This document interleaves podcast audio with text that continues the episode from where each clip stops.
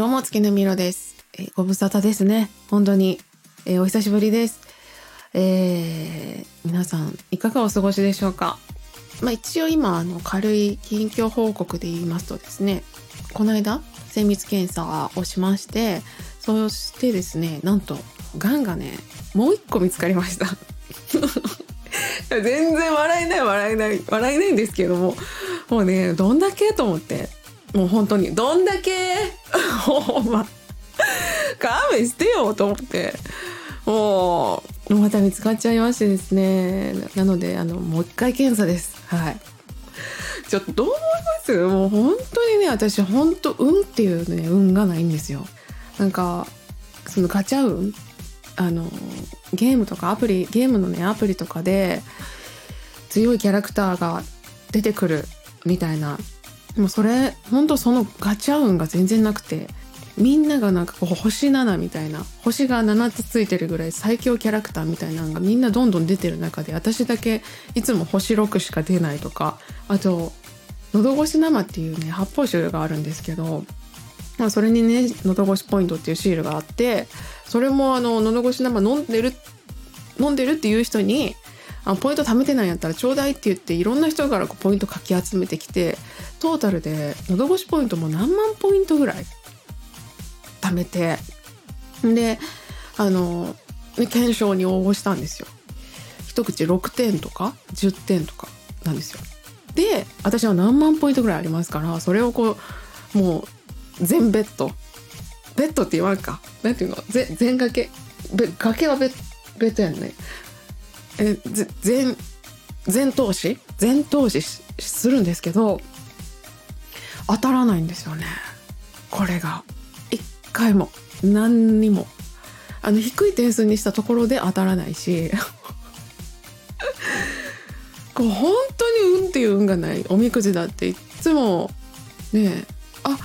待って待って。そうだから今年今思い出しました。今年ねおみくじ今日でしたね。しかもその今日もあのあの自分のね実家の近所の神社に行くんですけどお母さんとか、まあ、と一緒に初詣行ってそしたらなんかそうそう今年ね今日が出た時にお母さんに「私はもう長い間この神社に初詣来てるけど今日なんて初めて見たわ」って今年言われてこれだからやっぱり本当に運がないっていうか悪運が強いっていうのいうのかな？どうなんでしょうね。そう乳がん自体もあのこれ悪運というか私一応乳がんになるにはちょっと年齢的にちょっと早い年齢なので若年性乳がんに当たるんですよ。でこれが乳がんの患者の患者数のえっとね何パーセントだったかな。まあ本当になんか5%とか23%みたいなもう本当にその程度しかいなくて。なのでねまたそこに当たっちゃうっていう。でその結局こう悪運の悪運にまみれた女なんですけど でも人生ね本当になんとかなってるというかあの幸せに幸せな人生歩んでますので今もねもう運に頼らずに生きてるっていうかもう本当にね自力で自力で幸せつかみ取ってると 思ってます。はい。まあそんな私の近況はさておきですね、えー前回フェイクライブの時のお話ししてましたが、えーごめんなさいね。1ヶ月は約1ヶ月遅れですが、えー先月4月22日にリリースしました。ホタルちゃんとのコラボ楽曲「君とフルムーン」についてのお話をしたいなと思います、えーまずはですね聞いていただきましょうか。はい。ということで先月4月22日にリリースしました月並み色で君とフルムーンです。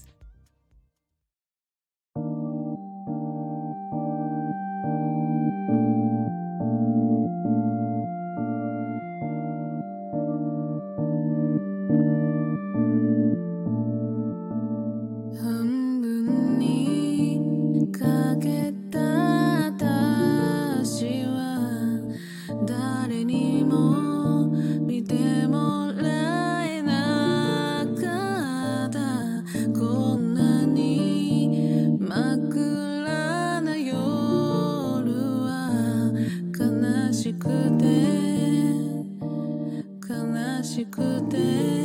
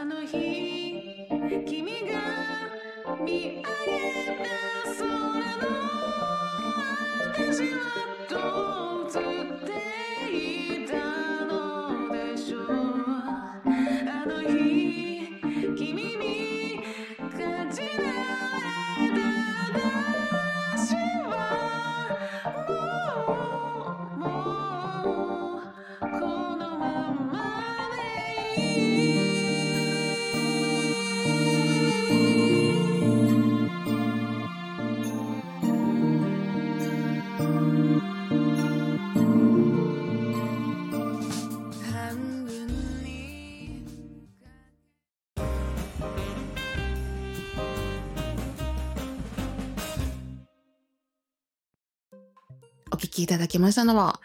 4月22日リリースしました私の楽曲、君とフルムーン。えー、この曲はですね、そのホタルちゃんとのコラボ楽曲ということで、このジャケットの写真を、えーまずホタルちゃんに撮っていただいたっていうことをこう結構前面に言ってるんですが、この曲をそもそも作るきっかけになったのもホタルちゃんなんですよね。で、まあ、あのホタルちゃんが、あの書いたノートの記事で、かじられたお月様という、まあ、ノートがあるんですね。で、そこの、まあ、そこの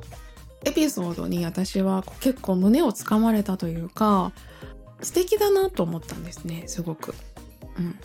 そのエピソードを読んだ時の感動っていうか、こうギュッと心を、あの、つかまれる、うん、この感覚って、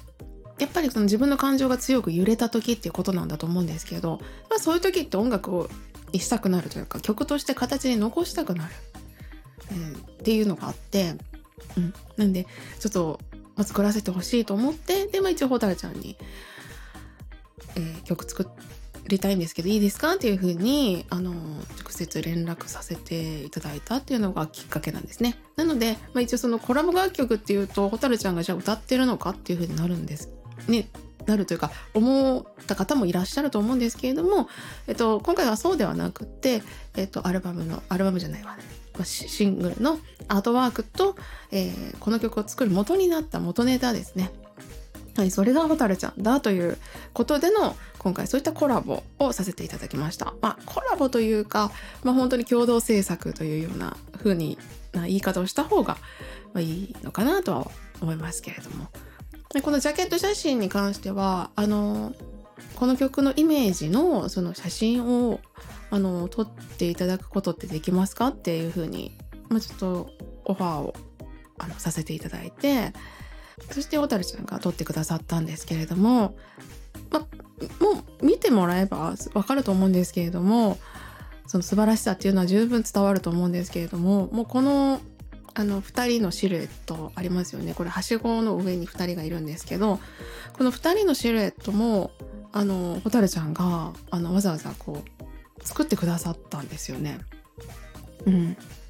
なんかその元々のありものではなくって、ホタルちゃんが、あの、制作してくださったもの。で、この曲の歌詞にもね、ありますけど、半分に欠けた私はっていうことで、まあ、この曲の歌詞もあの、まあまあ、あの、お月様側からの、あの、歌として、えっと、出させてもらってるので、半分に欠けた私はっていうのは、まあ半分に欠けたお月様のことになるんですけれども、実際本当に、えっと、確か加減の月の時だったと思うんですけれども、その時に、えー、ホタルちゃんが、えー写真を、えー撮りに行ってくださったというか、あの、準備を、その、その日を見計らってタイミングを、あの、しっかりと確認してくださって、えーのその時に、あの、写真を撮ってくださったんですね。で、これ結構、あの、フォーカスが、この二人に、二人のシルエットにフォーカスが当たっていて、奥の月のシルエットが見えないので、これが半分なのか、あの、普通のまん丸のお月様なのかっていうのがこう、ぼやけていて、はっきりしないじゃないですか。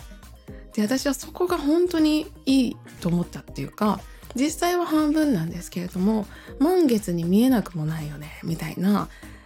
なんかそれがこう、やっぱりふか二人浮かべば振るむみたいな。その私がその書いた歌詞にものすごく合ってるなと思っていやすごいなって思ったんですよね。なんかやっぱりうん。本当に素晴らしい方とあのご一緒できたんだなと思って本当に、えー、蛍ちゃんには感謝してます。ありがとうございます。これこの曲本当に、ま、私にとって初のバラードということでま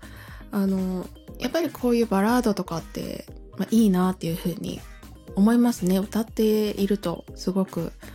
うん思います。この曲を歌う時ってこう結構感情が溢れてきてしまって泣きそうになったりするっていうのが、まあ、この曲だけじゃなくてあの一応ね私もスタンド FM であの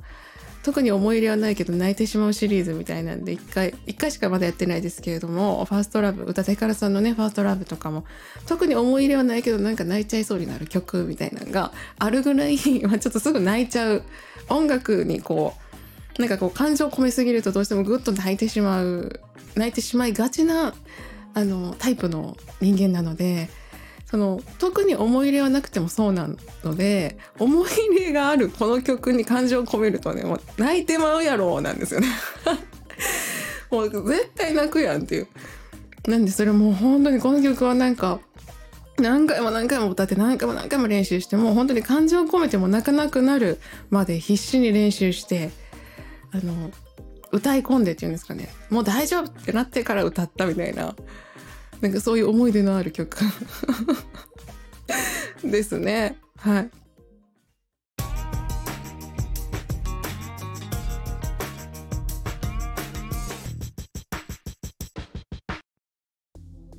まあねなんですけれども、まあ、この曲にまあ込めた、まあ、思いみたいなところで一応煽り文句として、えー愛とは優しさとは型にはめてしまうと消えてしまうものなのかもしれませんというまああの煽り文句っていうんですかね。を、まあ、そういった言葉を添えさせていただいて、えーるんですけれどもどういうのが愛でどういうのが優しさなのかなっていうことで優しく感じる本当の優しさとかって、まあ、たまにそういう言葉を聞いたりしますけれども何にも言わないのが優しさなのかそれともはっきりと言ってあげることが優しさなのかとかみたいな感じで、まあ、人によって違うと思うし状況によっても違うと思うんですね。で今回この「かじられたお月様」っていうのも、まあ、かじられるということで、まあ、満月っていうのが仮になんですけどね満月というのが、まあ、満たされた月っていうことなのでそれがこう一番良い状態だと仮定した時にやっぱり半分なくなってるっていうのは力がこう単純に普通に考えて力が半分だよねみたいなところなんですけれどもそれをこう男の子が「あれ僕がかじったんだ」っていうこの一言をかじられたお月様がどう取るかっていうところですよね。かじられて私の力を半分取られた私を半分なくされたと思うのがあ半分かじってくれたことで私の半分はあの子の中にあるんだと思うのかどうか、まあ、考え方取り方によって相手に対して憎しみとかこう暗い感情を抱かないでいられるような気がするんですよね。愛とか優しさっていうのはこうしてあげるべきだとかこうしなきゃいけないとか普通はこうするよねみたいな型にはめてしまうと愛とか優しさっていうのは本当は愛や優しさがあるのに見逃してしまうんじゃないかなと私はそんな気がするんですよね。ということで今回も長くなっちゃいましたが最後の最後まで聞いてくださった皆さんありがとうございます。また次回の配信でお会いしましょう。月並みいろでした。